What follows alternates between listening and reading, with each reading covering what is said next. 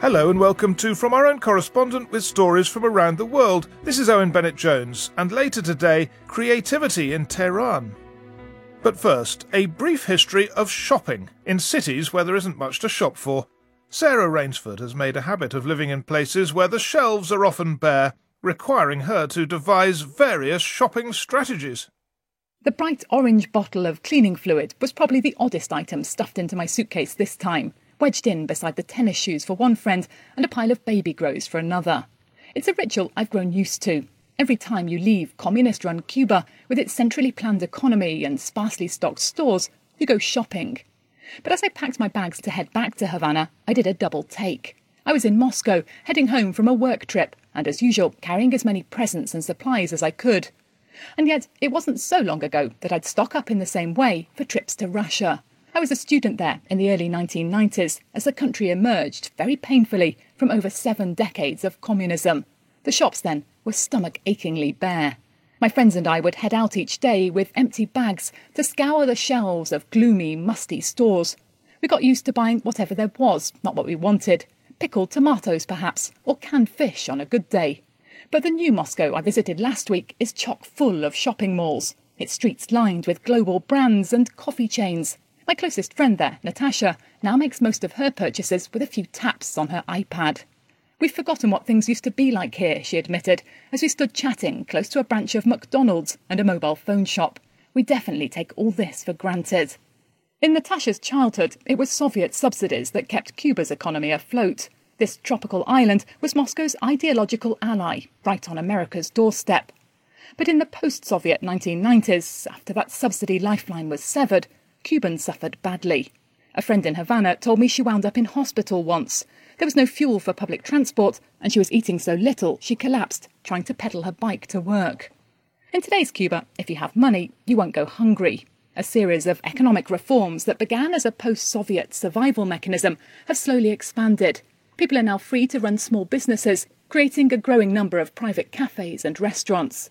And as farmers no longer have to sell everything they produce to the state, those restaurant owners can now get supplies straight from the source. They bypass the state distribution network that's notorious for its inefficiency. Yet, despite Cuba's proximity to the US, Washington's five decade old trade embargo, supposed to squeeze this island's communist government from power, means there's no American investment here. There's no Starbucks, no Coca Cola plant. Some might see that as a good thing, but they mightn't find shopping for essentials quite so quaint. I now know I'm likely to find a mixture of half bare shelves and one stacked with a single product cheap ketchup, say, or adult incontinence pads. Basic items disappear whenever Cuba struggles to meet its import bills. For weeks there was no toilet paper or cartons of milk. Now, even the delicious local coffee is lost, as Cubans say. Mind you, there's plenty of partridge in brine, should anyone fancy that. I've seen the same pile of cans on display for over two years, at $20 apiece. Perhaps the central planner ticked the wrong order box. So, partridge aside, overseas travel can become one frantic shopping run. There's so much demand for everything here that travellers known as mules will hand carry all sorts of goods into Cuba for sale, though the government's begun cracking down on the illicit shuttle trade. On a smaller scale, having family and friends who can shop abroad has become a vital resource for many. When I told our cameraman I was off to Russia, he laughingly suggested I bring back some spare parts for his ancient car, a Lada. Apart from the battered, beautiful American classics of the 1950s, the boxy Soviet made Lada is still the most common sight on Cuba's rutted roads. It's lucky I didn't make him any promises, though. Things in Russia really have changed. The smooth streets of Moscow are now rammed full of four wheel drives and sleek saloon cars. And I only saw one Lada the entire week. My friend Natasha spotted it and sent me a photograph. Partridge in brine. I must ask Sarah to get some of that for me. Now, there are some congressmen in Washington who like to say that their sanctions on Iran, especially the banking ones, have helped force change. And they may be right. It's impossible to know what would have happened without them.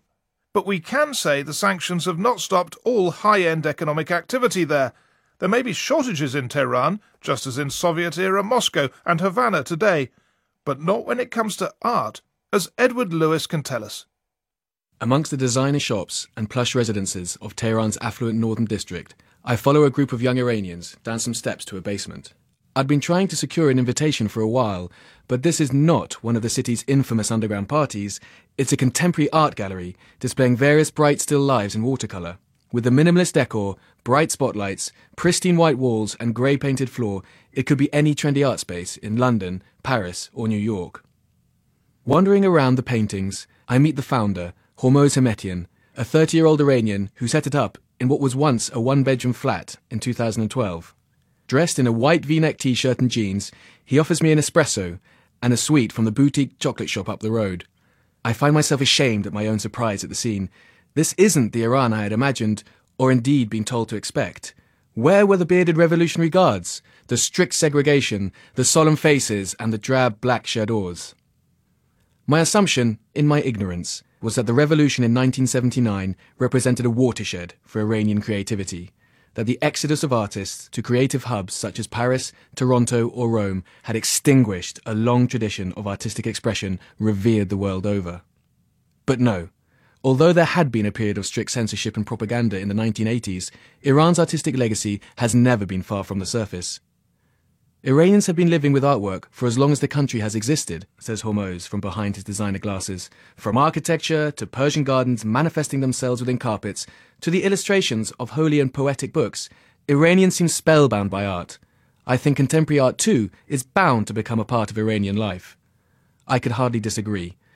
Pretty much every turn of my time in Iran had yielded something special. Persepolis and its impressive gate of all nations, the shrines of the mystic Shiraz poets Hafiz and Saadi, the architectural gems of Isfahan, the vibrant blue tiles, exquisite calligraphy, and divine proportions.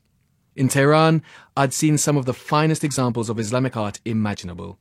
Illuminated miniature paintings that jumped out from their display cabinets, dazzling jewelry, and a staggering array of priceless carpets. Not that you could prove this after leaving the museums, they had no catalogues or even postcards to showcase these past treasures. Hormoz and his gallery are different.